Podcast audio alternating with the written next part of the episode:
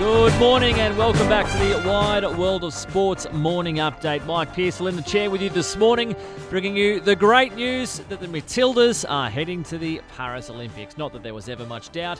They have absolutely walloped Uzbekistan 13 0 on aggregate in their qualifier over two legs. The Tillies putting on a dominant display in Melbourne overnight, opening the scoring in the first 34 seconds of the match at Marvel Stadium. And now the opportunity. Torpey's cross deflected. And it's in the back of the net. It's the perfect start.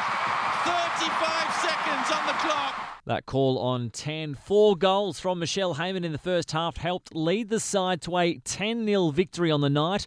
Defender Claire Hunt says Heyman has proved she can fill the boots of Sam Kerr in Paris. She slotted in extremely well, and I think having international experience and the time she spent previously with the national team has obviously given her that confidence and that capacity to perf- perform at international level. Meanwhile, coach Tony Gustavsson says he's delighted with how the team is continuing to build after the World Cup. To see five games in qualifiers against low block and end up with 26 0 in goal differential and see what we've done in terms of investing that attack, that makes me really happy because now we're sending messages to opposition that, okay, if you press us, we'll go behind you because we're used to space and speed. And if you park the bus, we open it up because we have tools to do that now. In rugby league now, legendary coach Phil Gould is casting doubt over the Rabbitohs' plan to use Jack Wighton in the centres. The long-time Raiders 5'8 is set for a change of positions when he returns from suspension in round two. Gould has told the Six Tackles with Gus podcast he's not sure centre is Wighton's best position. I think Jack Wighton is a huge buy. I mean, it's a massive buy for them. I'm just wondering whether they can afford, if as they say, to play him in the centres. I, I don't know. I think he's going to need to be closer to the action. Meanwhile, ARL Commission Chair Peter V'landys has thrown up a new contender as the next expansion club. V'landys saying a second New Zealand team has merit after the recent success of the Warriors.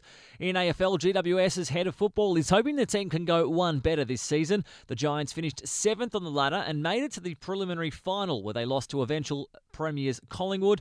Jason McCartney has told 3AW Radio they're hoping to build on their results in 2023. Yeah, we're under no illusions. What we did last year, especially the back end of the year, was um, was, was a really good foundation, but we fell short, and we know we've got some work to do. So we're looking forward to it. Melbourne beat Carlton 101 to 63 to wrap up their pre-season games. Carlton was taking no risks with small forward Jesse Motlop, who jarred his toe in the opening quarter and didn't return. Harry McKay recorded 10 marks and 3 goals for the Blues, while Demons captain Max Gawn finished with 24 disposals, 30 hitouts, 5 clearances and 2 goals.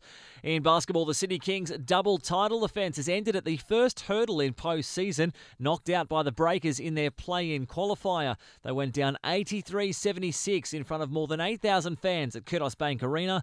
Kings centre Jordan Hunter says he's devastated. Every team bar one has to feel this at some point. It's it's tough, man. You know, I had the utmost confidence in this group, and from the jump, it was a team that was capable of going all the way.